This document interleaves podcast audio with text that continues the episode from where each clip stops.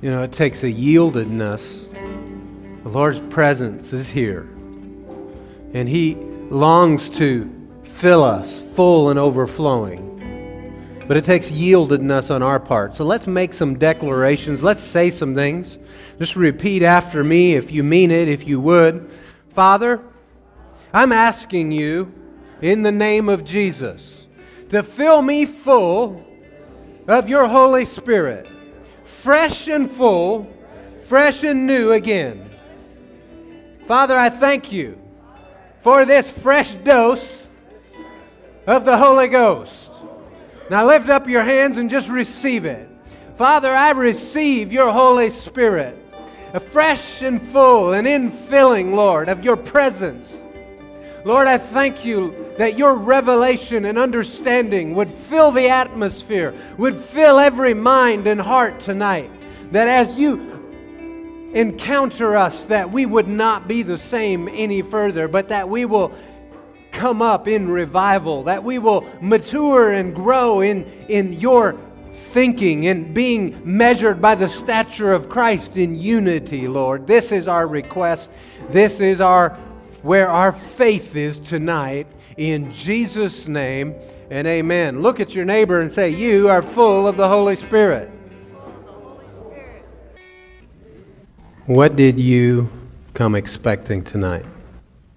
A powerful message. Good. I'm glad someone is in faith for that because that helps me. The goodness of God, His presence, fellowship, in what was love, to be a blessing, to be blessed, more money. Okay, so so Scott has said three things. So he has come with certain expectations. His expector is on.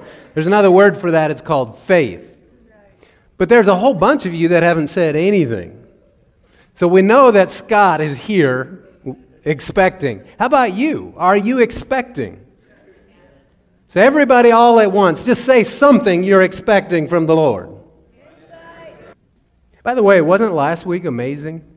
Our service time? I mean, we didn't even have a sermon, but the Lord ministered to us, and His presence was so strong and weighty. I don't know how else to describe it. Very weighty. And I was just really, I was personally blessed, and I was sitting here thinking, I mean, it's not always I feel the presence of the Lord, but I was feeling the presence of the Lord. And uh, I was thinking to myself, am I the only one who's feeling this? Well, then after the service, you know, many others were saying similar things. And so it was wonderful to see people ministered to and, and that the Lord would honor us in that way. If you would go in your Bible to the book of 1 Corinthians, and we're going to continue in our series that we have been in the gifts of the Spirit. And we are going tonight to look at the power gifts. And what are the power gifts, as mentioned in 1 Corinthians 12? We, we have, I've said this before, we've divided the, the gifts into different categories just for the simplicity of teaching them. They're not divided that way in the Bible. You won't find them with these headings on it. But the power gifts are the gifts that do something, they accomplish something. So, special faith, we'll read about that, the gift of faith, or gifts of healing, or the working of miracles. Those three are the ones that we commonly refer to as the power gifts, and they're gifts that do something, they accomplish something.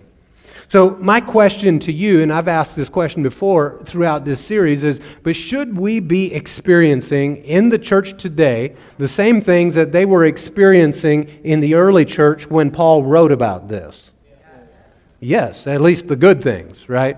We should be considering, I mean, experiencing and making ourselves in the body of Christ available for all that God has for us. Yet, we often look around and we don't see it nearly as prevalent as what we would like to see it, right? I think part of that is because we sometimes have, have over spectacularized and we're looking for a big ooh aha thing. And sometimes the small things on the inside, as the, we just call it being spirit led, But that's actually the Lord and some of these gifts in operation in the individual, and we don't recognize it as such because we give it a different name. But the truth is, is that the Holy Spirit is still manifesting in His church, in His body. The body of Christ hasn't lost any of its power. Amen. Hebrews 2. You don't have to turn there, I'll just read it to you. In Hebrews 2, in verses 3 and 4. He asks a question and then he makes a statement. He says, How will we escape if we neglect such a great salvation? This salvation had its beginning when it was spoken of by the Lord, and it was confirmed to us by those who heard him, to us, the disciples, to us, the apostles, those who heard him. Okay? At the same time, God also testified by signs and wonders, various miracles, and distributions of gifts from the Holy Spirit according to his will. So when the Lord, when the new covenant was implemented and when the church was begun, was it necessary that God needed to do, you know, extra tricks to get the church jump started? Or if we are, I mean, which chapter of Acts are we living in? 29. Right. It's the unwritten one. It's still being written. So, as we live in today's day and age, as we look to the Lord to accomplish what He started, then we need to begin believing God that He's going to testify with signs and wonders according to His word, with miracles and distributions of gifts according to the Holy Spirit. Do we still have the Holy Spirit today? Okay. If he would have said gifts in distribution while Jesus was in the flesh walking the earth, then we could say, okay, those have went away because he's not with us walking the earth anymore. But no, it's the Holy Spirit. It's the Holy Spirit. And we have the Holy Spirit today. So nothing has changed in that regard. All right, if you're in 1 Corinthians 12, let's look at verse 1. And I'll read just down through here. Now, concerning spiritual gifts, brothers and sisters, I do not want you to be unaware. You know that when you were pagans, you used to be enticed and led astray by mute idols. Therefore, I want you to know that no one speaking by the Spirit of God says Jesus is cursed. And no one can say Jesus is Lord except by the Holy Spirit. Now, there are different gifts, but the same Spirit. There are different ministries, but the same Lord. And there are different activities, but the same God works all of them in each person. A manifestation of the Spirit is given to each person for the common good.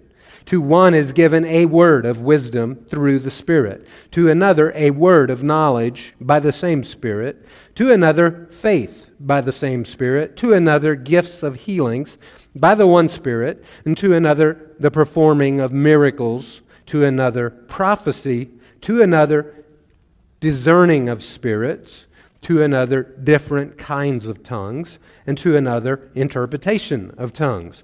One and the same Spirit is active in all of these, distributing to each person as he wills. We have been using this as our text for teaching on the gifts of the Holy Spirit. Now, this is not an exhaustive list. You can find others in Romans chapter 12. And then it, it, mentions here ministries, it mentions gifts. And so there's a number of different things that he refers to. But tonight we're going to isolate down to verse 9. And I'll read it to you now in the Amplified. It says, To another, wonder working faith by the same Holy Spirit. Everyone say, wonder working faith. The New Living Translation calls it great faith.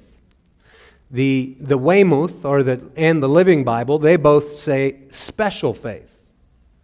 It's a gift. All of these are called gifts of the Spirit. You don't earn them.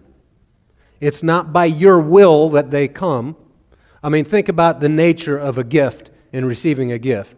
You don't receive a gift because it was your will you receive a gift, or at least a gift is presented to you. Whether you receive it or not is another side of the coin.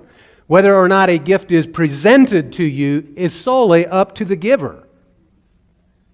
So these things are gifts that are presented to you, the believer, and then it's up to you, the believer, to yield to them, to receive them, to act upon them, and, and all of that. So, th- so here we're seeing this special faith, this wonder working faith. It is a gift of special faith. It is given to you, the individual, as God wills, to accomplish a particular purpose. It's not just to, woo, that felt great, do it again, God.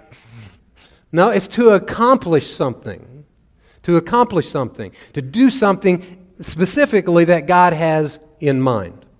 So, to answer and to look at what is special faith exactly, we have to back up and take a little bit greater bird's eye view of the question of what is faith. And in Hebrews 11, in verse 1, we, there's a famous verse, right, that quotes or says what faith is. Faith is the substance of things hoped for, the evidence of things not seen. It's substance of what you are hoping for, and it's evidence of what you cannot see. The ISV says it this way. Um, actually, the Holman, I'll read the Holman first. It says, Faith is the reality of what is hoped for, the proof of what is not seen. And then the ISV, International Standard Version, I believe is that one, says, Now faith is the assurance that what we hope for will come about and the certainty that what we cannot see exists. If you were to read the SR Revised and Annotated Version, have you ever heard that one? Yeah, it's a Sidney Revised and Annotated Version. It would read like this Faith is the foundation of what is expected. Faith is the foundation of what is expected. Because that's what, when you boil those words down to isolate their meanings, it's talking, it's, it's foundational. Faith is foundational to what you expect, what you are hoping for. And remember, this hope is not the, it's the Bible kind of hope. It's not wishfulness. It is confident expectation, is what the word means. So the foundation, your faith is foundational for anything that you're going to receive from the Lord. Okay? There are four different kinds of faith. Did you know that? Four, well, let's not let's call them kinds, let's call them types. Four different types of faith. And in, in one sense, we'll talk about this in a little bit. Faith is faith, and it's all the same. But for the sake of teaching and helping you understand special faith, we'll look at four different types of faith that we experience and walk in in the body of Christ. The first one is found in Ephesians 2, verse 8. It says this says, For you are saved, everyone say saved, by grace through faith. And this is not from yourselves, it is God's gift. So we would call this saving faith. So, the first kind of faith that any person experiences is saving faith. Because it is the faith to be saved that is imparted to you at the hearing of the gospel. All right, this, this faith, we could call it a different name. We could call it Jesus, because this faith comes from hearing the Word. Jesus is the Word. In the beginning was the Word. The Word was with God, and the Word was God. And then in later in the same chapter of John, what I'm quoting, he says, "The word became flesh and dwelt among us." Became flesh. So Jesus, we call him the word. Well, faith, let's look here at this in Romans 10:17. I've already quoted it to you, but I'll read it to you from the the New King James version. It says, "Faith comes by hearing, and hearing by the word of God." The easy to read version, I think, does probably the best job of getting the thought of what that verse is saying across to the reader. Now, the easy to read version is not a literal translation, and it's not even one that I would recommend be your daily reader because it's, it's just not very literal. But in this particular verse, they do an excellent job of describing what the verse says. Because so faith comes from hearing the good news. And people hear the good news when someone tells them about Christ. Faith comes from hearing the Word, hearing Jesus, the good news, the gospel. That's what gospel means, is good news. Faith comes from hearing good news. So, when you're out there and you share the gospel, the good news of Jesus with someone, it is then and only then that they can receive salvation, that they can have faith for salvation. You can't have faith for something that you don't know about. How many of you have had faith for hammers with wings that fly around by themselves and pound nails in? No, even, probably no one here has ever even had that thought before. So nobody has been in faith for that, or hoping, or confident, expecting, or anything like it. Because you have to know about something before you can believe that maybe I would have that too. So that's where this scripture, and by the way, this verse in Romans 10 17, um, that faith comes from hearing and hearing the Word of God. That's how faith is built in the individual. That verse, we use that as a blanket statement for all faith. That faith is built, all kinds of different types of faith is built from the Word of God, finding the Word of God. However, if you want to put it in its context, the context is very strictly about the preaching of the gospel. The previous verses were like, well, how can they be saved if no one tells them? And how can, they, how can no one tell them if they're not sent? And on and on until finally he works up to this point and he says, you know, because faith comes from hearing the good news. And so faith comes from the Word, hearing the Word, but it's the living Word. Faith comes from hearing the living Word. The Logos, the written Word, or what was said, is just that. It's what was said. If you don't attach, if it doesn't become alive to you and become rhema to you, then you will never be in faith for the promise or for what was written or what was said. So it has to be a living, a living word to you. Let me say it a different way and help you help break it down. It comes through relationship. Not reading about God and knowing about Him because you read about Him. It comes because you know Him. You have relationship with him. And the closer relationship you have with him, the more you will know what is his will and what is not his will. Just like my children have a lot better idea of what my will is than the neighbor's kids. Because they have a completely different relationship with me than the neighbor's kids do.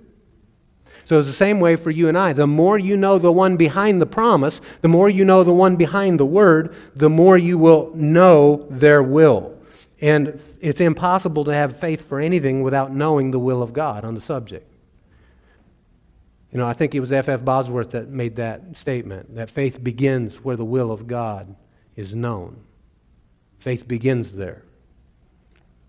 So it's, an, it's not just in the written word, when we say faith comes from hearing, let's say it a different way. You have to hear it with your, your natural ear, but you also have to hear it with your spiritual ear. You know, Jesus said, My ear has been opened. He opened my ear. And he wasn't talking about his natural ear, he was talking about his spiritual ear. And so, in the same way, you and I, we have to have our spiritual ear open to hear the word so that we can hear what the Lord's saying to us. It's about, it's not a formula. Sometimes we have made mistakes by using, um, we, we treat faith as a formula. We, we say, okay, if I, if I do this formula, then I'll get this result. Well, that's kind of backwards. You know, if I do this formula, I'll be in faith, I'll get this result. It's actually, if you're in faith, the formula will just play itself out, and you'll get this result. And we, we talk about confessing things and saying things and using the power of our words, and the power of life and death is in the tongue. And there is a confession of faith. It's from a position of belief. There's also a confession unto faith. And, and we recognize that, that you know, what you say out of your mouth affects you and your thoughts, and it'll position you to get into faith. And that's why we encourage people to speak the word, but it's not just to be robots and speaking it, it's to speak what he says and to think like he thinks and become like he is about knowing its relationship and will with the Father. So, all of this to answer the question, what is faith, and in particular, saving faith, comes to us at the hearing of the gospel. Well, something follows saving faith, and, and it's what we would call general faith or common faith. It's common to all believers and there's all different levels of it. Um, Titus 1 4 says this. Paul was writing to Titus. He says, To Titus, my true child, my true child in common faith. Grace and peace from God the Father and Christ Jesus our Savior. So he says, My true child in common faith. He calls it common faith. Romans 12, verse 3 says it this way For by the grace given to me, I tell everyone among you not to think of himself more highly than he should think. Instead, think sensibly, as God has distributed a measure of faith to each one. Saving faith is available to all. Would you not agree? It's available to everyone. Now, there's responsibilities that we have to tell the gospel to them so that they can receive it, but it's been given to all. Well, common faith, general faith, is given, it's believers that are now born again, and when they find promises of God and they believe those promises at the, at the reading of the Word, and when they understand when God speaks something in their heart, then faith wells up on the inside, and that's just what we would call common faith. And or what Paul in Romans called the measure or a measure of faith. What is, what is the measure of faith? Or, or this measure that is speaking of? This measure of faith that is speaking of is Jesus. Jesus has been given to all. A measure of faith. He is the measure. He is what, we, what they're referring to as a measure of faith, and it's given to everyone.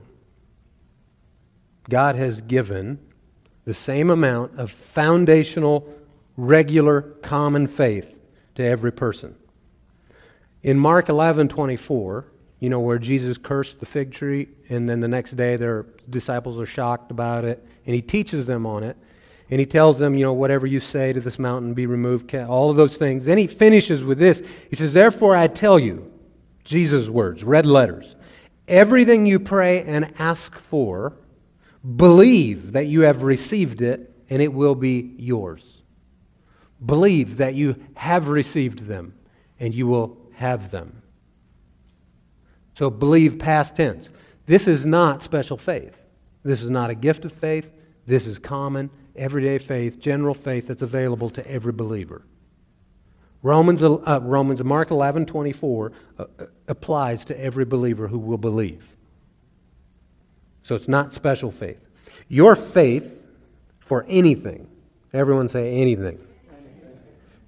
Your faith for anything, salvation, forgiveness of sins, healing, finances, deliverance, victory in any area of your life is 100% dependent on your understanding of the, what the Word says about the thing you're believing for.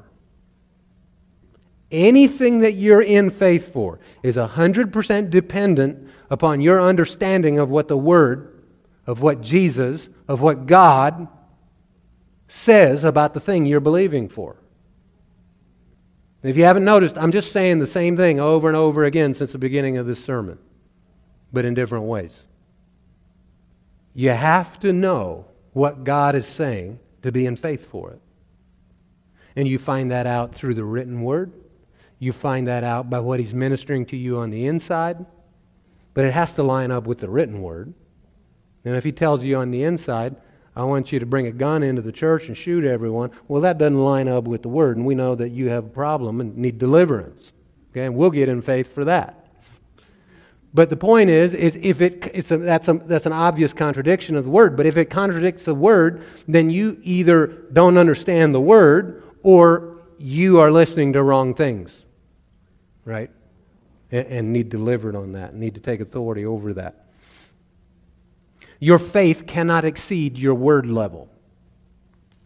Or, I'll say it a different way your faith cannot exceed your knowing of the will of God on the thing you're in faith for. Unless, here's the disclaimer, unless it's special faith. And even then, you have to know the will of God in regards to Him wanting you to have special faith or the gifts of the Spirit. You have to believe that He would want you to have the gifts of the Spirit. Are you following me? Still knowing His will.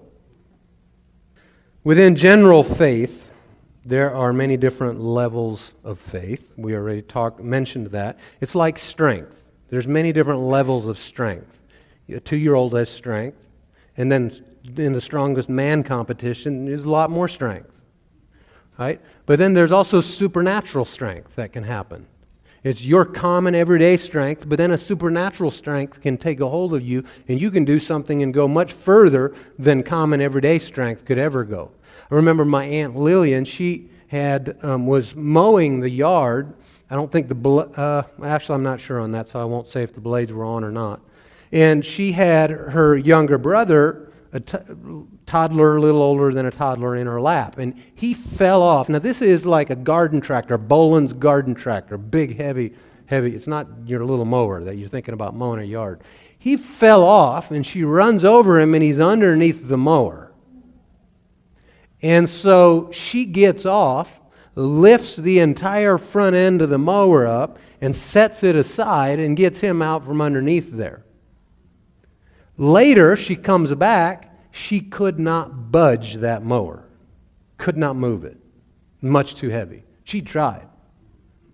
What was that? Well, that was a supernatural strength that went a lot further than her natural strength will, right? And therein lies the difference between common everyday faith and special faith. It's something that is for a particular purpose, and it accomplishes something that you can't do where you're currently at in your faith.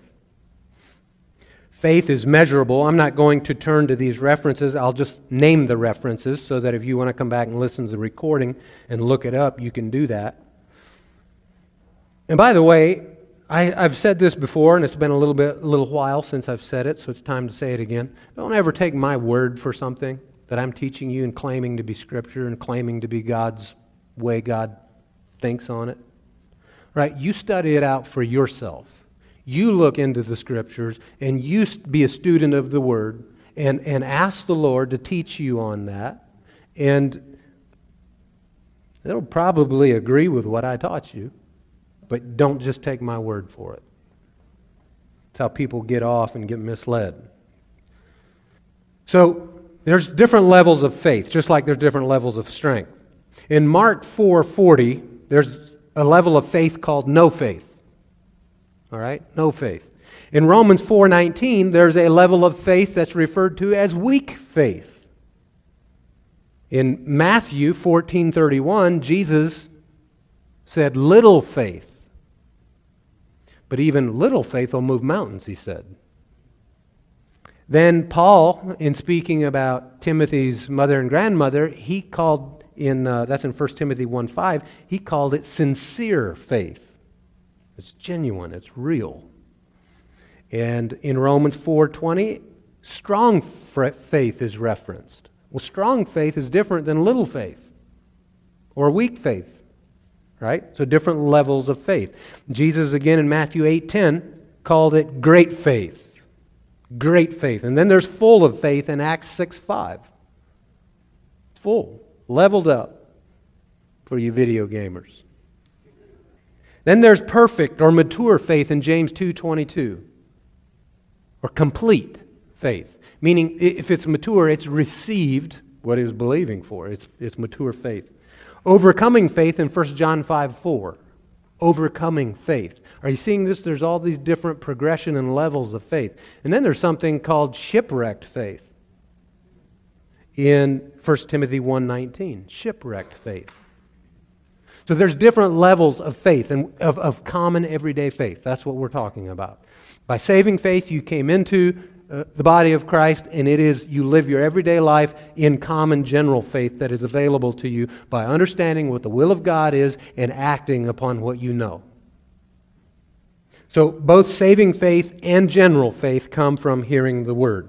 Then there's a third type of faith, and it's called the fruit of faith. Fruit of faith. In Galatians 5 22 and 23 gives us the fruit of the Spirit. The fruit of the Spirit is not a banana or however that song goes. The fruit of the Spirit is love, joy, peace, patience, kindness, goodness, faith or faithfulness. Faithfulness is, is really the way they usually translate that word. Faithfulness. Think about what that word is saying. Faithfulness. Okay, I know I'm breaking that word completely up into bits and pieces, but you're full of faith. Faithfulness. Faithfulness.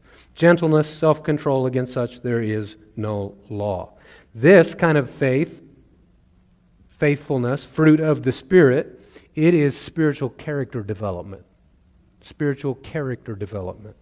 Fruit that grows in a Christian's life. Special faith doesn't grow. The gift of special faith, it doesn't grow. It's something that's just given to produce power to receive. Special faith is given to produce power to receive. So the fourth type is special faith, which is where we've come full circle to now. And in, in 1 Corinthians 12 9, it refers to it in the Amplified as wonder working faith or special faith. It is a gift of special faith that's given to you to receive a miracle. Receive a miracle. Special faith that's given to receive a miracle. Whereas the one of the other power gifts, the working of miracles, is also a gift, but it's given for you to do a miracle or to work a miracle. One is passive, the other is doing. Special faith to receive something, the other is actually you're doing the miracle. I, I think that when you look at the story of, and by the way, in the Old Covenant, you find all the gifts of the Spirit except tongues and interpretation. I'm not saying they weren't in the Old Covenant, but we don't find any evidence of it being in the Old Covenant. But all the other gifts were there. We can find those. And I believe that Moses operated in two of these gifts at the parting of the Red Sea the gift of special faith, or, or the gift of the working of miracles, the parting of the Red Sea, but then the gift of special faith that the Red Sea would stay parted while they crossed it. I mean, because it might not. The Egyptians found out. Right? So it, take, it took a faith, a special faith, to now step into and walk into this miracle that happened. So we see both, I think, at play there. One gift, this gift of special faith, receives, the other gift does something. And I'll say this again this special faith is given to the individual as God wills to accomplish a particular purpose. And it is a gift. Would it be a good thing if the Lord just gave you something that went a lot further than what you can go and believe for? I like, there's a story of Smith Wigglesworth that he put in his books. And you can find it in a number of different books of his that are out. And uh, so I'll read a part of this to you. But it was early in his ministry, and one day he, his neighbor lady was sick, and he, he knew that. And when he returned from work in the afternoon, he heard that she'd died. And so he uh, began to pray for this lady. And this is now in his words. He says, The lady lay on the bed, and I began to penetrate the heavens with my prayers, with what faith I had. All the time, my wife was shaking me and saying, Stop praying. She's already dead. It's too late. But I just kept praying. Directly, I came to the end of my faith. And when I did, I was conscious of a faith that took a hold of me that could not be denied. While I was praying in my own faith, it seemed as if the answer was no, no. But when this other faith came over me, I looked right up into heaven and said, Yes, yes. The next thing I knew, without intending on doing it, without realizing I was doing it, I got a hold of that woman and pulled her right out of bed. I stood her up against the wall and commanded her to walk in Jesus' name. And she started breathing and walking and was raised up. Special faith. Gift is special faith. And I think there was other things in, in, at play here too. But that special faith dropped on him, and suddenly he had faith to do things that his own, the faith level that he had prior to that wasn't going there. So that's from common faith to gift of faith. As I said before, strength is strength, faith is faith. It's not a different kind of faith, right? Faith, it's just a lot more of what you had, but to the degree that it just overcomes. And I, I truly think that if we would be bold enough at those small promptings that we get to step out in the faith that we have, that once we step out into that, we would encounter that supernatural gift of faith to help us in the thing we've stepped out into. I would also add this that faith is not a feeling. It's nice when you can feel it, but you don't always feel it. It's great when we feel it. And I, I, would prefer, if I would have been the one designing it, you know, I would have been like, you always feel it. But I wasn't. And God knows better than me. And sometimes you don't feel it. And still, a miracle will happen. I remember one time we were at Red Lobster. This was maybe in 2017, I would say, ish, somewhere there, 18, 17. And um, we were sitting there eating after a Sunday morning service. And I was sitting, our, my family was sitting at a table, and right behind me was a row of booths against the wall that had people sitting in them. The rest of the restaurant is all this way in front of us. And as we're sitting there, I don't know if our food had come yet or not, I don't remember. But all of a sudden, I became aware that people are looking at me. Just like you all are right now. Everyone's looking at me. And I'm, and I'm thinking, why? And so I'm looking around. Yep, they, they, they, everyone. Why are they looking at me? And what did I do? You know, do I have a booger hanging out of my nose? What's happening? And I've realized, so I turn and look, and right behind me, they're not looking at me, they're looking right behind me at what's happening behind me in the booth. And so they're looking past me, and it looks like they're looking at me. And when I turn, I see this elderly lady, I would say she was in her 90s, was sitting there in the booth and she was choking. Not making any sound, but she's choking. And so here come the wait, it was a waitress, wasn't it? Waitress? Waiter, waitress, there's several. And uh, they come and they're doing the Heimlich maneuver on her, and they're working with her. But I mean, she turns three shades of blue, and she becomes unresponsive and passes out, and like they didn't get anything unlodged. And so they keep trying. Well, now she's unconscious, so they lay her down on the floor right behind me. And they're, they're you know trying to work on her and pressing on her belly and chest and just you know they don't know what they're doing and they're trying to help and, and one one's checking her pulse and pretty soon they're like you know you know call 911 well someone had already and um, they get up and they give up and so the one is just kind of kneeling by her head because they don't know what else to do but like she has it's minutes now that she has been unconscious and not breathing.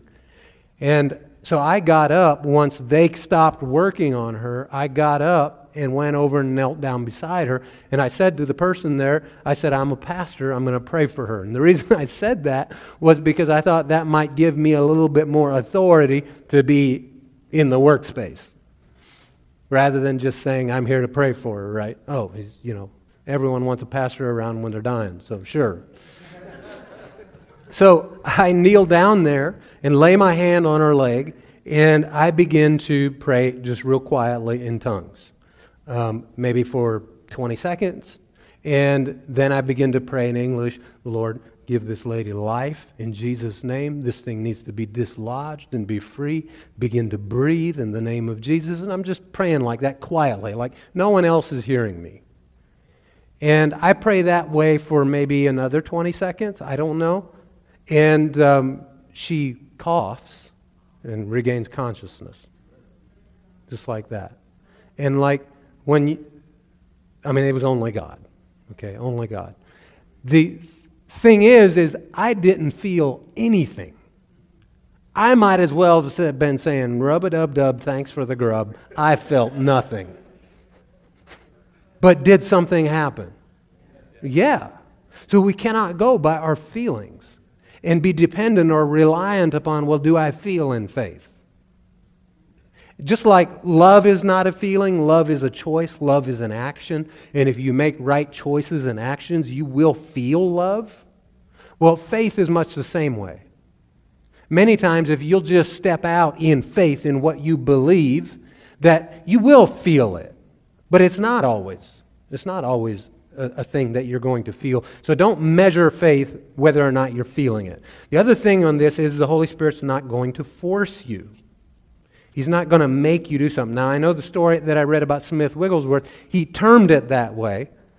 But the Holy Spirit is not going to just override you and make you do something, make you give a tongue, or make you give a prophecy, or make you give a word of knowledge, or make you do a miracle. He's there. He wants to, but you have to yield. And when you begin to yield, that is when you will suddenly, he'll come in and it feels forceful now because you've yielded and you've given way and you've said yes. But he always will give you the opportunity. If the Lord wasn't going to give you, if you didn't have to yield, he would just save everyone. Boom, done. No choice on your part. You're saved. Everyone's going to come rejoice with me in heaven. That's why I created them after all. But no, there's a yielding and a choice that takes place on our part. All right, let's look at some examples and then we will close. Go over to Acts chapter 3. And what we've been doing in this series is looking at examples in the early church and in Scripture of the gifts of the Spirit in operation. In Acts chapter 3, I'll read the first 16 verses, and this tells the story of a, of a great example of the gift of special faith and a few other things. It says, Now Peter and John were going up to the temple for the time of prayer at three in the afternoon. A man who was lame from birth was being carried there. He was placed each day at the temple gate, called Beautiful, so that he could beg from those entering the temple. When he saw Peter and John about to enter the temple, he asked for money. Peter, along with John, looked straight at him and said, Look at us. So he turned to them, expecting to get something from them. But Peter said, I don't have silver or gold, but what I do have I give you. In the name of Jesus Christ of Nazareth, get up and walk.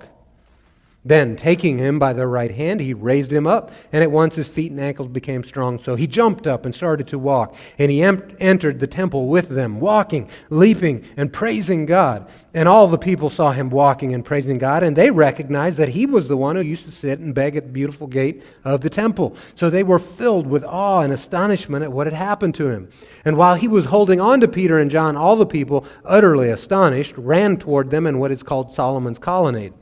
When Peter saw this, he addressed the people Fellow Israelites, why are you amazed at this? Why do you stare at us as though we made him walk by our own power or godliness? This is important because the disciples did not operate in the gifts of the Spirit because they were disciples, because they had walked in the flesh with Jesus. That isn't why, because they had special status. No, the reason he says it wasn't by our own power or godliness. So, for those people who believe that the gifts of the Spirit have ceased or passed away when all the apostles died, clearly it wasn't something that was special with the apostles here. Verse 13, he says, The God of Abraham, Isaac, and Jacob, the God of our ancestors, has glorified his servant Jesus. There's the reason has glorified his servant Jesus. And then he goes on and he explains a few things. Whom you handed over and denied before Pilate, though he had decided to release him. You denied the holy and righteous one and asked to have a murderer released to you. You killed the source of life, life whom God raised from the dead. We are witnesses of this. And now he says how it happened. By faith in his name. His name has made this man strong, whom you see and know. So the faith that comes through Jesus has given him this perfect health in front of all of you. Faith in the name of Jesus. I believe he had special faith that was given to him. The Weymouth translation reads verse 16 this way It is his name, faith in that name being the condition, which has strengthened this man whom you behold and know. And the faith which he has given has made this man sound and strong again, as you can all see. Now, there's two ditches on this subject. There are those people that be- believe in a no fault faith. In other words, it's all up to God. It's up to whatever He wants. It's what up, up to Him. It, my faith has no role to play in whether or not I receive this miracle or healing or whatever it is, deliverance or financial thing. Well, your faith has something in the miracle of salvation, it has something to do right? Your faith has a part to play. If you have no faith, you won't be saved. Well, in the same way, when it comes to these gifts of the Spirit, we have a part to play. So, for people who think that it's entirely up to God and whatever God wants, and some people picture God this way, I think, they think that He's sitting in heaven on a grassy knoll and um, He's picking clover leaves. And someone prays and says, Lord, please heal Aunt Susie. And so the Lord is, huh, Aunt Susie. Hmm. To heal or not to heal? To heal or not to heal? Uh, not to heal. Sorry. And it's just all up to God. But we know from Scripture that is not the case. That it is faith has a major role to play. It is always God's will to heal. We find that by the example. Jesus was the express image of God in the earth when he walked the earth. So he was the exact impression and will of God the Father being revealed to mankind in the flesh. And every single person that came to him for healing, he healed them. Never once did he say, No, not today, it's not my will. He always healed him. He demonstrated what God's will is in regards to healing. The other ditch is people try to make a miracle happen. Fine, I'm going to pray for every sick person I see, every person who has a limp, every person who seems like they have something wrong with their body. I'm going to command them to be healed in the name of Jesus, and they're going to be healed. Well, Jesus didn't do it that way. He went to the pool of Bethesda, Bethsaida, one of the two. Bethsaida, was that where it was? The pool of Bethsaida, he goes there, and it says the whole place is full of sick people. It's a hospital. He healed one person and left. One person. And that person wasn't even asking him for healing. He's like giving reasons why he can't be healed. It's not like he was in faith for it. I don't know, I mean, I do know why he went, is because he said, I don't do anything except that the Father tell me to do it. In, in John 5 19, Jesus said, I assure you, the Son, that's himself, is not able to do anything on his own, but only what he sees the Father doing. For whatever the Father does, the Son also does these things in the same way. When he went to that pool of Beth- Bethsaida, he must have seen the Father heal that man. Now, why was the Father healing that man and not everyone else there? I don't know that. It'll be a great question once we get to heaven. I have an opinion on it. I believe someone was praying in faith for that man. Faith is what moves God. Someone prayed for that man, and the Lord says, I'll send my guy. Right on it. So he goes in, one guy's healed, he walks out. If anyone else there would have asked him for healing, what would have happened? They'd have been healed. Because everywhere else in Scripture, everyone who asks him is healed. So rather than trying to make a miracle happen, the answer to a million and one questions is be led. Be led. Be led by the Spirit of God. Should I pray for that person? I'd like to. Yeah. I have the green light on the inside. Your default should be set on yes. Let the Lord say, hmm, no, they're not ready, or whatever. Minister this way. Remember how Jesus stood up in the boat, calmed the storm, just spoke to it. But that's not what Paul did when he was in a boat in a storm. Why didn't he get up into the bow of the ship, and just decree out over the sea, Peace, be still. So what Jesus did. Well, Jesus said, I only do what I see the Father doing. So that's what he had the prompting from the Lord to do. Paul didn't have that prompting, so he wasn't going out on his own. The prompting that he did have was an angel showed up at night in a vision, stood by his bed, and told him, Hey, everyone's going to make it. You're going to lose the ship, but everyone's going to make it. So he stood up and declared that. All right, Acts chapter 9. See, special faith, the gift of special faith to receive a miracle or to, to, to say something or speak something, there is special faith for words. Did you know that? In Acts 9:32, we'll see this in two examples, uh, looking at verse 32 through 42. As Peter was traveling from place to place, he also came down to the saints who lived in Lydda. There he found a man named Ananias who was paralyzed and had been bedridden for eight years. Peter said to him, Ananias, Jesus Christ heals you. Get up and make your bed. And immediately he got up. So all who lived in Lydda and Sharon saw him and turned to the Lord. In Joppa, there was a disciple named Tabitha, which is translated Dorcas. She was always doing good works and acts of charity. About that time, she became sick and died. After washing her, they placed her in a room upstairs. Since Lydda was near Joppa, the disciples heard that Peter was there and sent two men to him who urged him, Don't delay in coming with us. Peter got up and went with them. When, they, when he arrived, they led him to the room upstairs. And all the widows approached him, weeping and showing him the robes and clothes that Dorcas had made while she was with them. They're not in faith. Someone was in faith because they sent for Peter. But these people here, they're not in faith. Because if they would be in faith instead of weeping and, and all of this stuff, they would be telling Peter about the things they're going to do in the future with her. Their language and their demeanor would have been completely different. So it's not that they're in faith that this happens, what we're going to read. Peter sent them all out of the room. He knelt down, prayed. And tur- I don't know how long he prayed, it doesn't tell us. But he prayed. Do you think he prayed in common everyday faith that he had? Yes. Until a special faith dropped down on him to where he could then turn and speak to this body. He knelt down, prayed, and turning toward the body said, Tabitha, get up. She opened her eyes, saw Peter, and sat up. He gave her his hand and helped her stand up. He called the saints and widows and presented her alive. This became known throughout Joppa, and many believed in the Lord. Peter stayed for some time in Joppa with Simon, a leather tanner.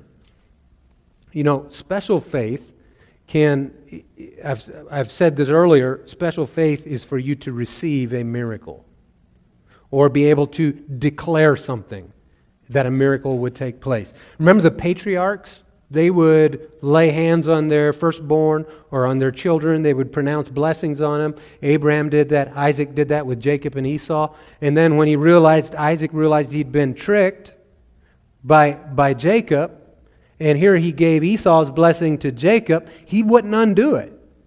Why? Because there was a gift of special faith on him in that moment that whatever he declared was going to be. Period. It can't be undone. Gift of special faith in your words to bless. In fact, then later, uh, Jake, um, Jacob blesses all 12 of his sons and two of his grandsons. And when you look at those lineages throughout the lives of the children of Israel, the blessing he pronounced, it was just displayed in those tribes' lives. Special faith in your words. And sometimes if, you know, faith if faith comes by hearing, your, your normal everyday faith can be built up till you're full of faith and you receive a miracle. That's another way to receive faith. Or a gift of faith. Either way, you have to be confident of what the Lord wants. Peter here was, was confident in what the Lord wanted to do, and that was raise her from the dead. That's why he goes to the Lord with it. You know, when I got my, in fact, tomorrow is going to be one year since I have my pilot's license. And when the Lord told me to get that, to go get my pilot's license, and told me to sign up at the certain school and, and to do it on an accelerated course, I, I went from zero to pilot's license in 12 days, which is extremely rare. Okay? The other schools all said that it would take me, um, if I was super sharp and smart and really applied myself, four months, and if I was exceptional, three months. And I did it in 12 days. Not because I'm that sharp and smart, though. There was something else at play.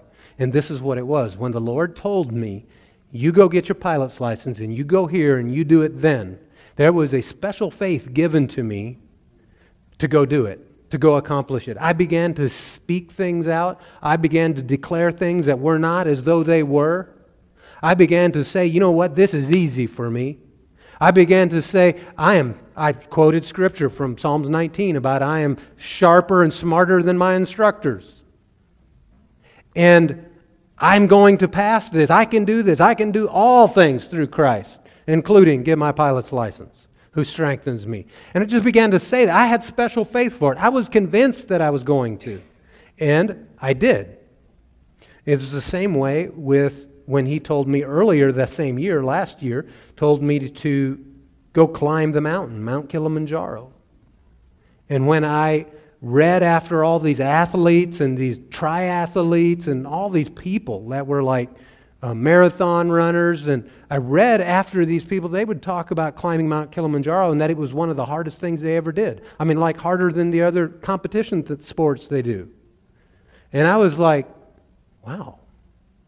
But when the Lord said go, He gave me special faith, a gift of faith to be able to go up that mountain. And rather than it be the hardest thing I ever did, I truly, it was one of the easiest things I've ever done in my life.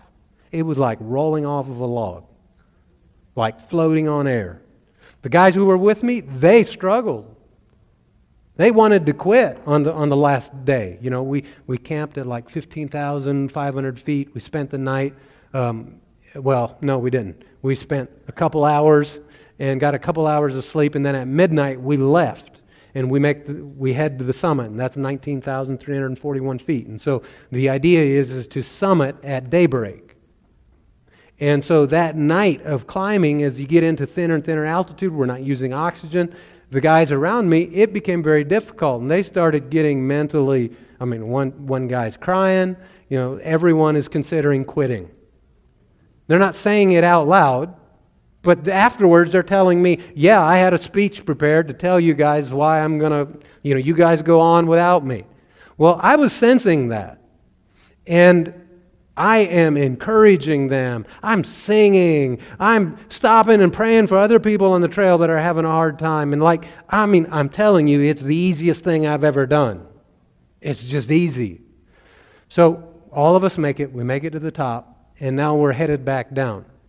We were maybe 30 minutes down the mountain. And, and this day we were going to go all the way from 19,000 feet down to our camp and take a small break, and then from there all the way down to 7,000 feet, all in one day. So it's lots of miles, it's lots of hiking. Well, 30 minutes down the side of the mountain, the Lord speaks to me. And the Lord says to me on the inside, I don't mean audible voice, but on the inside, He says, My grace was on you to climb this mountain and to show you the level that I was helping you, I'm going to lift my grace off of you, and you're going to go down the mountain in your own strength. That was hard. I'm telling you, that was hard, and we were going down. I mean, I made it. I endured. I muscled through, but it was painful. It was hard. I couldn't wait for that day to be over. But climbing was a piece of cake. Why? What was the difference? A special faith for God's abilities to help me versus my own strength that would just wear out going down the mountain. There's also special faith for protection. Special faith for protection. If you're in a situation where you need protection, and a special faith can be dropped on you for protection. Think of Daniel in the lion's den. The angel came and shut their mouths and I believe he had a special faith that allowed him or brought that miracle to him. Let's say it that way. How about special faith for provision? If any of you ever experienced that one, the Lord tells you to do something and you step out in faith, and then an unshakable, undeniable faith takes a hold of you, and you just know that you know. Here in 1 Kings, let's look at the story of supernatural faith for provision. 1 Kings 17, I'm going to begin now. Um, well, I'll start in verse 1. Now Elijah the Tishbite from the Gilead settlers said to Ahab, this is the king, As the Lord God of Israel lives, in whose presence I stand, there will be no dew or rain during these years except by my command. Then, after he obeyed, then, some of you want to know the full picture before you step out in faith and in obedience. But if you will obey and do what the Lord showed you to do, once you do that, he will show you what to do next. Then the word of the Lord came to him. Leave here, turn eastward, and hide at the Wadi Cherith. Now, Wadi is another word for brook or creek, but it's a seasonal creek. It dries up in the dry season. Hide at the Wadi Cherith where it enters the Jordan. You are to drink from the Wadi. I have commanded the ravens to provide for you there. Supernatural provision. So he proceeded to do what the Lord commanded. Elijah left and lived at the Wadi Cherith where it enters the Jordan. The ravens kept bringing him bread and meat in the morning and in the evening, and he would drink from the wadi. This is great. It's for the birds, but it's great. Verse 7 After a while, the wadi dried up because there had been no rain in the land. Notice it was the word then again. Verse 8 Then the word of the Lord came to him. After the provision had dried up. Or when it dried up, we should say. I don't think he went hungry. Then the word of the Lord came to him Get up, go to Zarephath, that belongs to Sidon, and stay there. So go to this foreign country in a foreign city and ask a foreign lady to help you widow, to be exact. He says, Go, go to this, this Sidon and stay there, and look, I have commanded a woman who is a widow to provide for you there. Now, do you think Elijah could have had special faith to say, you know what, I'm not going to do that. I'm going to go to Jerusalem, which is the Lord's city, and I'm going to find a widow there, and she will provide for me? Because after all, the Lord had said that we're not supposed to, you know, be back and forth with these foreign women. Could have he had faith for that? Some say no. Some aren't, don't seem very sure. Some are asleep. Yeah, you couldn't have special faith. You couldn't even have normal faith because the Lord didn't tell you to do that. You can only have faith. What, what, what have I been saying and re saying? You can only have faith for what you know the will of God is. You can't have faith for something that you don't know if it's the will of God. Well, the Lord told him specifically where to go and who to ask. And if he tried to do anything outside of that, the Lord doesn't want that. You can't have faith for it. So Elijah got up and went to Zarephath. When he arrived at the city gate, there was a widow gathering wood. Elijah called to her and said, Please bring me a little water in a cup and let me drink.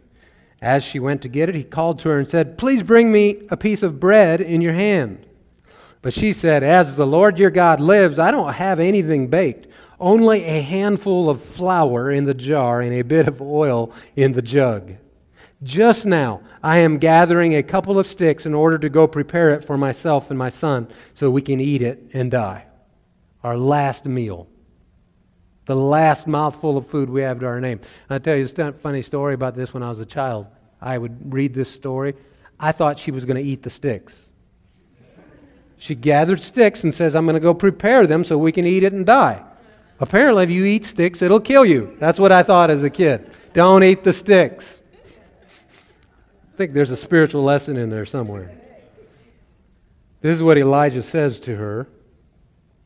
Do you think it took special faith for him to say this? Don't be afraid. Go and do as you have said, but first make me a small loaf from it and bring it out to me. Afterward, you may make some for yourself and your son. For this is what the Lord God of Israel says The flour jar will not become empty, and the oil jug will not run dry until the day the Lord sends rain on the surface of the land.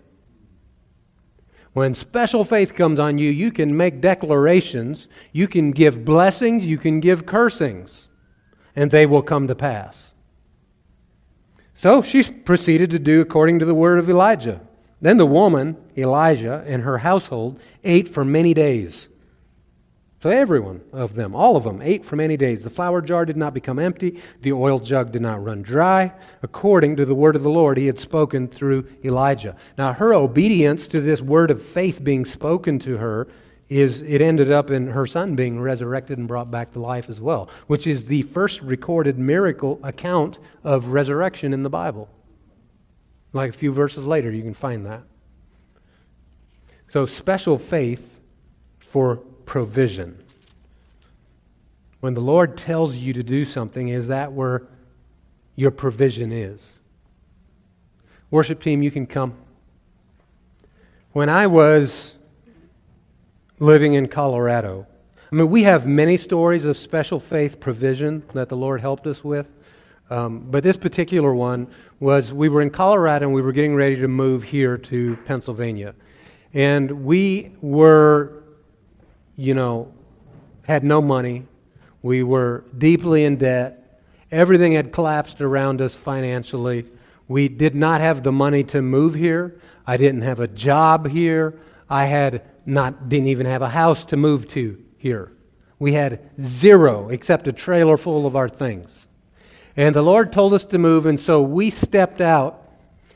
Actually, I got to tell you a story, another story first that's related to this about special faith and Jen. So, when the Lord told me, I had been fasting and praying and asking the Lord, I, the Lord had told us to move here, and, but I didn't know the timing on when. And so I'm fasting and praying and asking the Lord, when do you want us to move? And the Lord speaks to me and He gives me the when. And so I go to Jen, and Jen is like, that's ridiculous. It was. Because we had a two month old baby at that point, or we were going to have a two month old baby when that time would come, which would have been Ariel. And all the preparation and the work of moving with a little baby, you know, just imagine.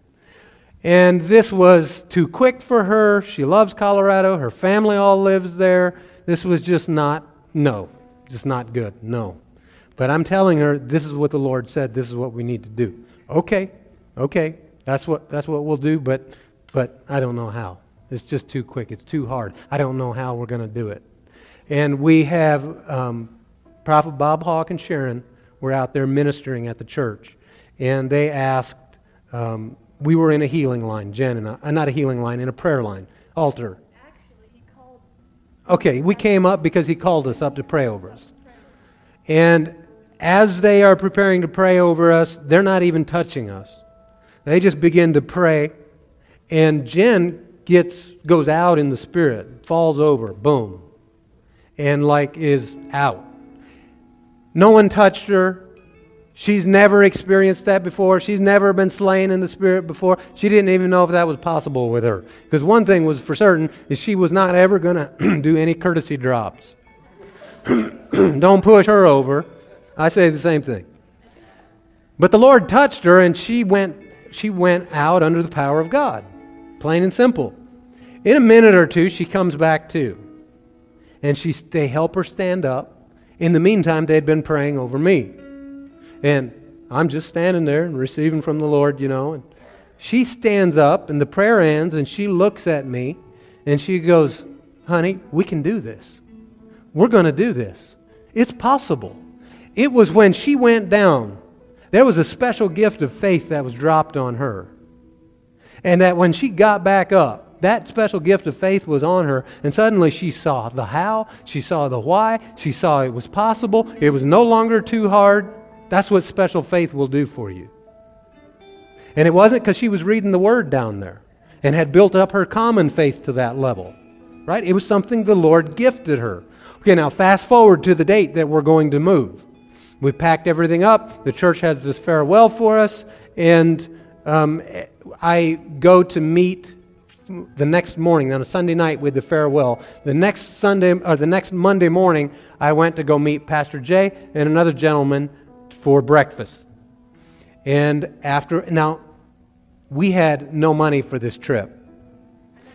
We, we had, yeah, we had enough money to get to about Kansas, enough gas money to get to Kansas, but not all the way to Pennsylvania. So, how are we going to do this? How are we going to just step out and obey the Lord? Well, I don't know. We're just going to do it. Either the Lord's going to have someone at the gas pump to pay for it, or the tank's just not going to run out of fuel, Something's going to happen. Or I'll swipe my card and there's going to be money there. I don't know. All I know is the Lord said go and I'm going to obey him. That's where my special faith is at. I'm obeying the Lord. He said go, we're going. And that morning at breakfast, someone says, that the gentleman says, uh, The Lord told me to give this to you for your trip. And I think it was $1,100 thousand or eleven hundred dollars. It was enough to get us all the way here and have a little bit left over. We didn't even have a house lined up here until we hit St. Louis. And I received a call from a friend attending the church here. says, Hey, did you find a house yet? Well, you can stay in the house in the cottage over in Landisville. And so that was where we landed. And, but all of that to say this is what, how special faith works special faith for provision. But if I would have said, Lord, I will go once we have the money, would have that special faith showed up and would have the money showed up? I don't think so. I didn't try it that way, so I can't say, but I don't believe it would have. Let me say it a different way. Faith, Peter had special faith to walk on the water. It only came to him when Jesus invited him, when the word came to him. Faith comes by hearing. Well, that special faith to walk on water was dropped on him when Jesus said, Come. The Rhema, the will of God, became known to him. But he asked to come out there in his common faith before that special faith was dropped on him.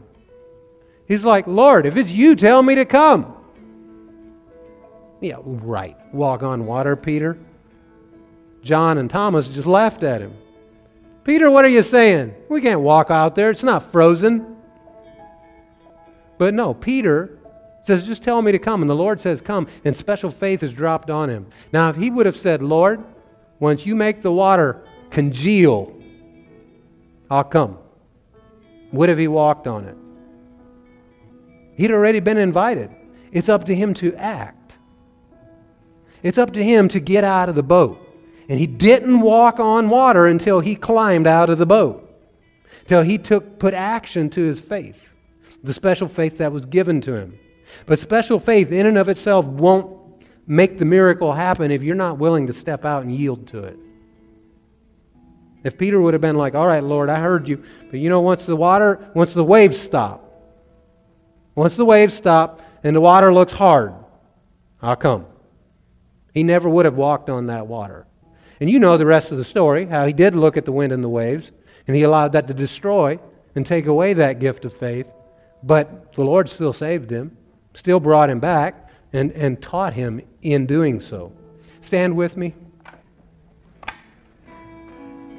Gift of the Spirit, one of the power gifts, special faith.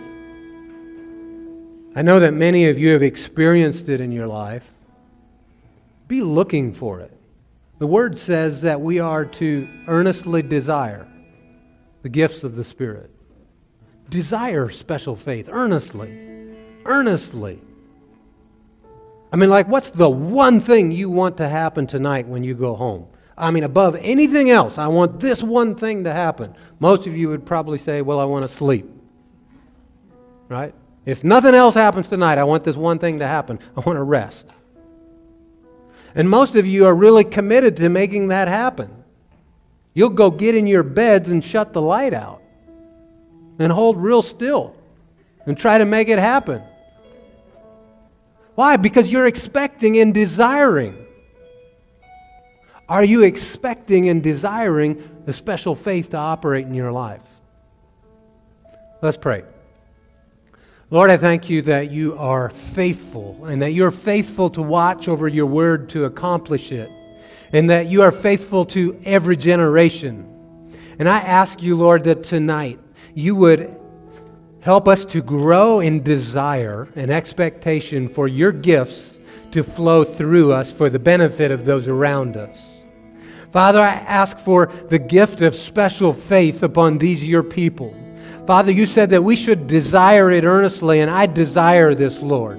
On behalf of these people, I'm asking you, Lord, that you would impart upon them special faith to, to, to receive miracles, to walk in the supernatural, to receive gifts of the Spirit, and that Jesus would be glorified in the process.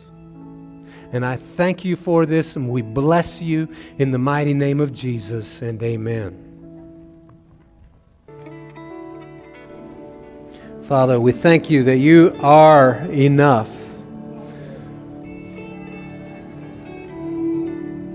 Nicole, come.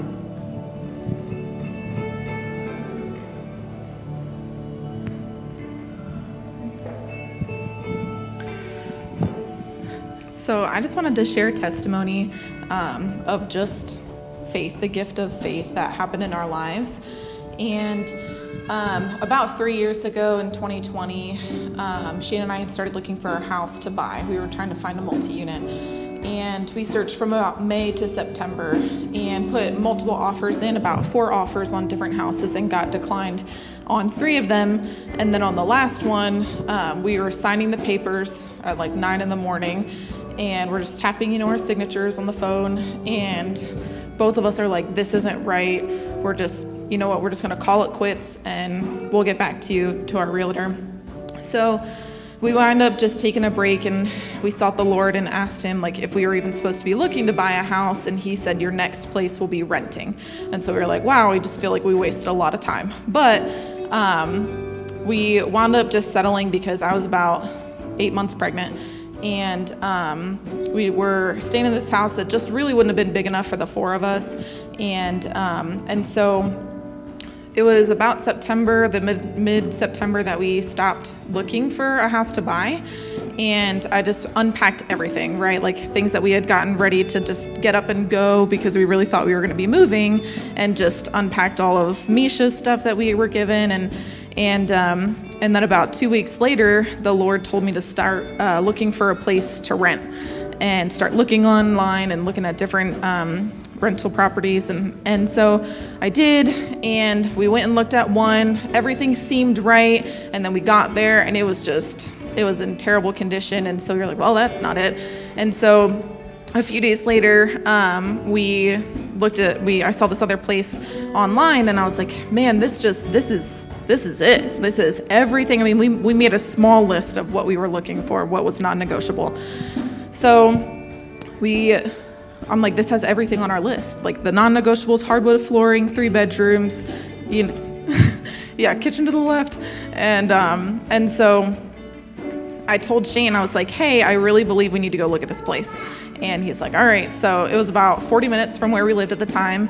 We're over in E Town. And um, and so we go and he doesn't know, but I mean, I already filled out the application. I took out the money to, to give them, right? And so she gives us the tour, and Shane still doesn't know this. And so we're done, and she goes, Okay, well, you know, just get back to me in a few days. And, and I was like, Actually, here you go. This is it. And she goes, Well, you know, you still got to check these different things. And, and Shane's just looking at me like, We didn't talk about this. And, um, and so then we wound up getting approved like the next day to move into this place and that was about mid October. And within two weeks, we had to be out of our old place. Um, we were trying to be out of our old place, but our new lease started November 1. And so we uh, were sitting one night the week that we're supposed to be moving. And, you know, we're trying not to put things on the credit card, making an active effort to get out of debt. And, um, and we get into a disagreement about whether we're going to get a moving truck on the credit card or whether we're just going to have to ask people to borrow their trucks because we don't have the money to get a moving truck. And um, we part ways for a little bit because it got heated.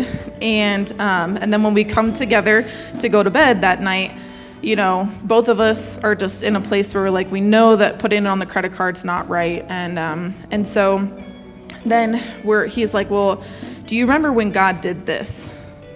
And I was like, oh man. So I just, I mean, I was hot tears crying. And I was like, yeah. And then I just got stirred up. I was like, well, do you remember when God did this? And so we went back and forth for about half an hour, just telling of what God has done for us. And we're like, all right, Lord, we trust you with this moving situation. I mean, we have no idea how this is going to happen. And we've I've already sent the text telling people, this is where you can meet us. This is when we're doing this, and you know, whatever on Friday and Saturday that week. And so we wake up in the morning and to a text of somebody saying, Hey, um, we're, we're, we're renting this moving truck for you. And um, you know it'll be here at such and such time that you need it. And um, we're also and i mean we had not money like i was like i don't know how i'm going to feed these people. How can i thank them even? You know i didn't have enough food to be thanking people for what they were doing. And um, and and then this person's like, and and I'm gonna provide dinner Friday night for anybody that comes to help load up this truck. And I'm like, oh my gosh, wow, Lord, this is so like you you did this. And so Friday happens, and then somebody else texts me, and they're like, hey, we're gonna get coffee and and breakfast for everybody that comes Saturday morning. And I'm like, oh my word. And so all these people show up. I mean, I am so pregnant, and people are just doing what they're doing. So we get to the new house, and um, and not only you know normally people are like, all right, this goes in the kitchen, and this goes in the living room or the bedrooms, and they're like, great. So you want this unpacked? And I'm like, oh my gosh, yeah. So we just, I mean, they just unpacked the entire house for us, and we were settled within a day. And um, and then while we're there I mean, this is just like exceedingly abundantly above all we can think or ask. And so we're there, and I'm like, uh, Shane's like, well, I'm gonna go get pizza. And then this person's like, actually, no, like, this is what's gonna happen. I'm paying for this. And we're like, no, you don't have to do this. And he's, they're like, no, no, well, this is how it's going down. I'm like, okay. And, um, and so gets the pizza. And by, by the time, like, it was a Saturday night, it was Saturday afternoon, and we have church that night. And so right as we were people were departing to get onto church and somebody sitting across from me on the on the couch and they're like well you know I, I just noticed going down in your basement you've got oil heat don't you and i was like yeah. And they're like hey well just why don't you fill that up? I'm going to write you a check to pay for your oil heat in your new house. And it just like as you were preaching i was like oh my gosh this is so like the goodness of god in our lives. And you know, we can overcome these circumstances by stirring each other up and by um, and by sharing our testimonies. You know, the faithfulness of God is not to be hidden; it's not to be kept That's to right. ourselves. That's right. And um, and so I just wanted to share that if somebody needed to hear it, that God goes exceedingly abundantly above what we can think and ask, and um, and and He does not fail us. So, Amen. Thank you.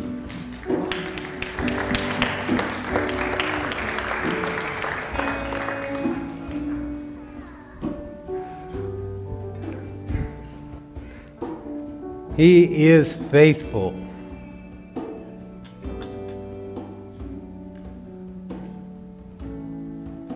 Amen. Well, Father, I lift up these, your people, to you, and I just thank you that your Spirit is the revealer, is the helper, and that you have given us all that we need for life and godliness. Thank you for being faithful. Thank you for, for being so good in every way, even more than what we can think or imagine. We bless you for it in Jesus' name. And in the name of Jesus, I pronounce you blessed. As you go, go in peace, go with life, be well.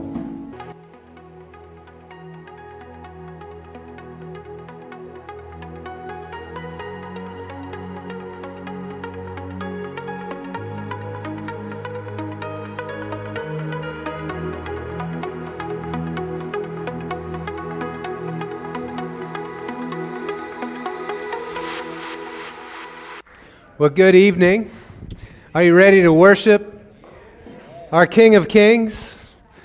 All right, stand up with me if you can.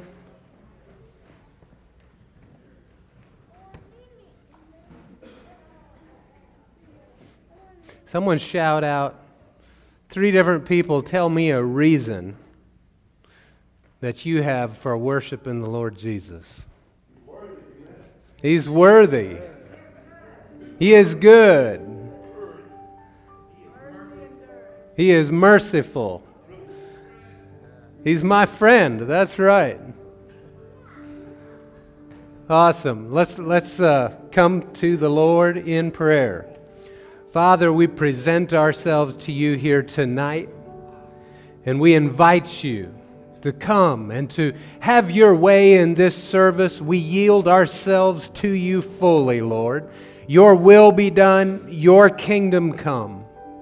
Lord, as we minister to you, I ask, Father, that you would minister to us and bring us um, understanding, revelation, and wisdom, how we can walk before you and fully accomplish all that you want to do here tonight, in this room, in the people's hearts and minds. And I thank you, Father, for that. Thank you for being our friend.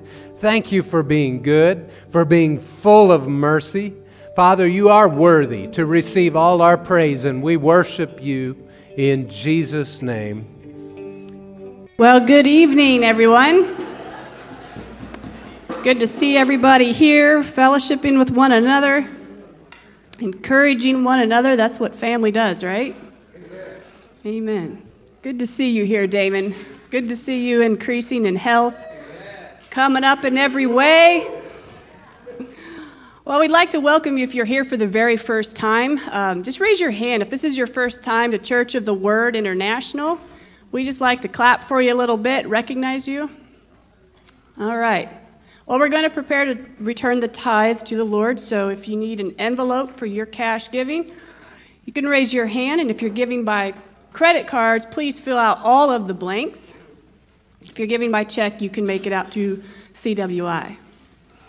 As part of our worship, we return the tithe to the Lord. You know, it's a demonstration of honor and a demonstration of trust. Trust that we are looking to Him to provide and to be our supply in everything. But as always, we like to give you something to hook your faith up to, encourage you in some way in the realm of finances. And so I want to encourage you tonight in believing for abundance in your finances. You can, if you want, you can turn to Romans. I'm going to um, reference Romans chapter 4, verse 17, and also Philippians 4, 17. I don't know how they work together like that, same reference, but numbers, anyways. But in Romans 4:17, how many know our God is one who calls things that are not, be not, as though they are? He, that's who God is. You know, think about it back in the beginning in Genesis. You know, it says that the earth was formless and void, and there was, it was dark over the, over the waters. And God looked out over that and he said, Wow, it's really dark. Man, there's just nothing out here. Do you see this big blob of mess? Man, is so dark. See, that's way people operate a lot today. They look at what they see and then they just call it and call it and call it and wonder why they have it. But see, God didn't do that. He looked at all that and he saw all that dark and he called for what wasn't, he, he called for there be light. And light was. See, he called for what was not and then it was. And then he said this He said, And now let us make man in our image and in our likeness, so that they may rule over all that God had made. His image and his likeness, which means we're going to have the, the same kind of blueprint. In other words, this is how we're, how are we going to rule? How are we going to rule over the, the things, the creeping things that God made? How are we going to do that? Well, in the same way He did with our words, with, our, with declaring and decreeing a thing, with our mouth, by calling things that be not as though they are. That's how God operates. You know, Ephesians says we're to be imitators of God, right? We're, we, we were created to operate like the master blueprint, so to speak. Well, in Proverbs chapter 12, verse 14 says this. Of course, there's multiple scriptures like this in Proverbs, but this one says, From the fruit of their lips, speaking, people are filled with good things. Well, if they spoke good things, right?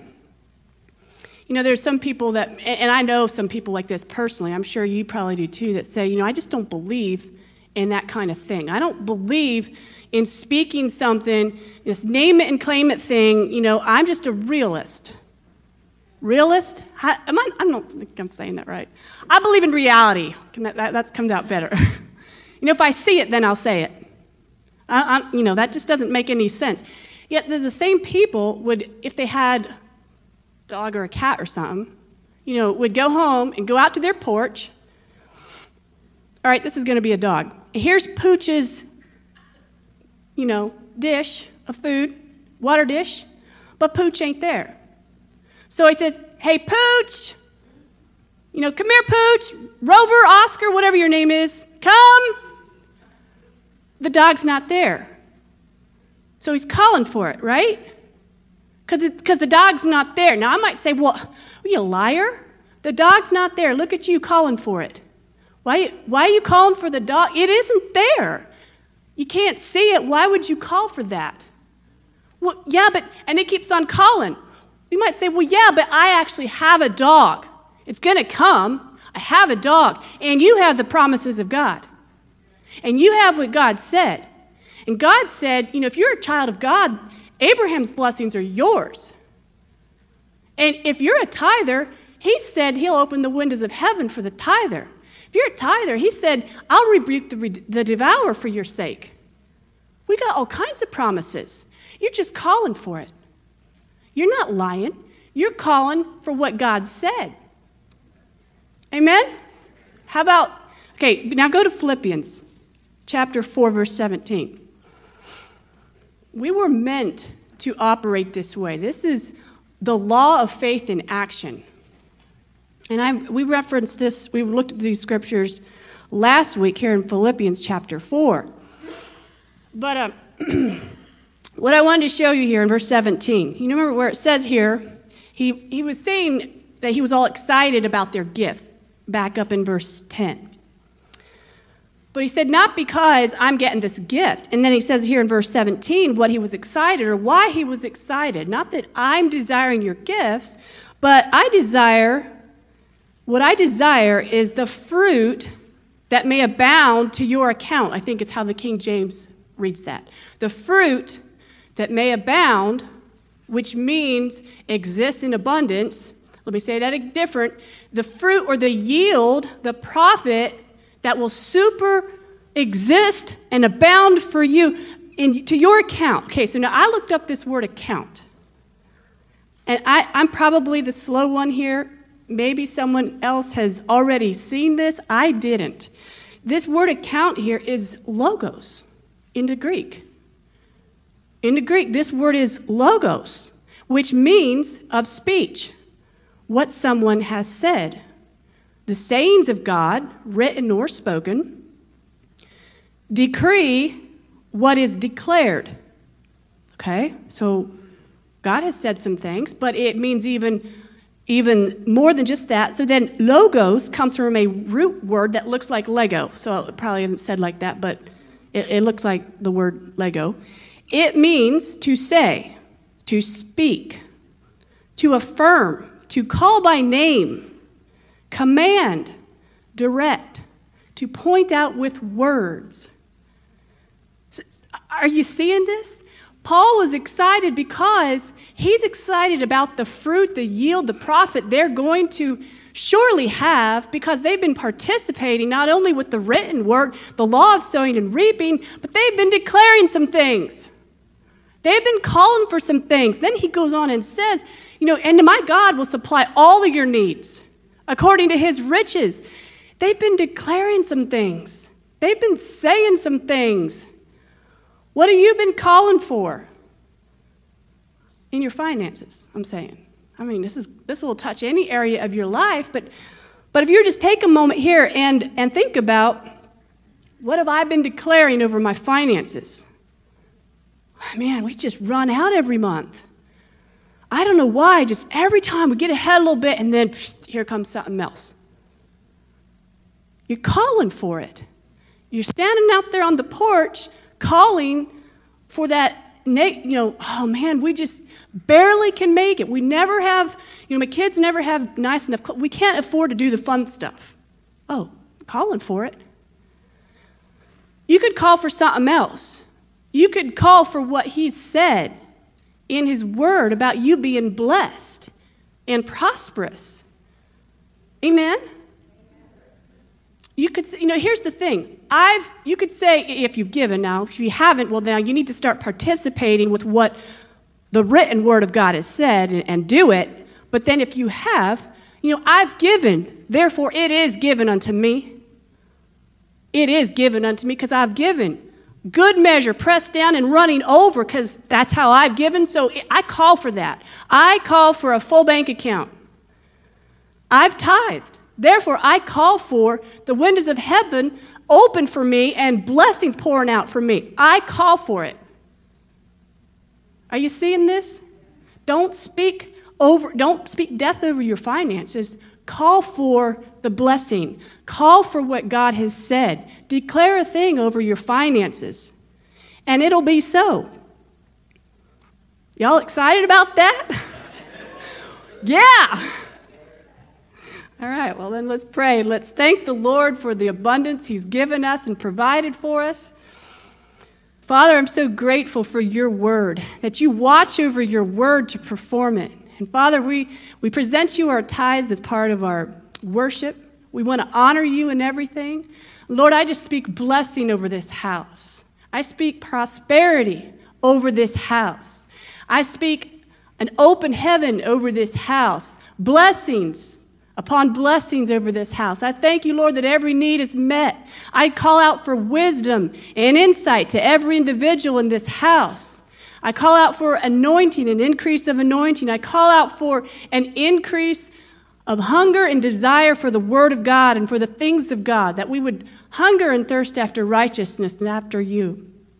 And Lord, I just thank you that, that you love us and that you we don't have to worry because we care we are of more value than many sparrows and you're looking to provide all these things richly for us so lord i just thank you that we can count on you we can lean on you and trust you and it's done in jesus name we pray and amen and the ushers can pass the baskets and the people will give to the lord all right well in our bulletin we have um, Service in Richmond tomorrow at 2 p.m. The address is here in the bulletin if you're interested in showing up. Of course, all are welcome.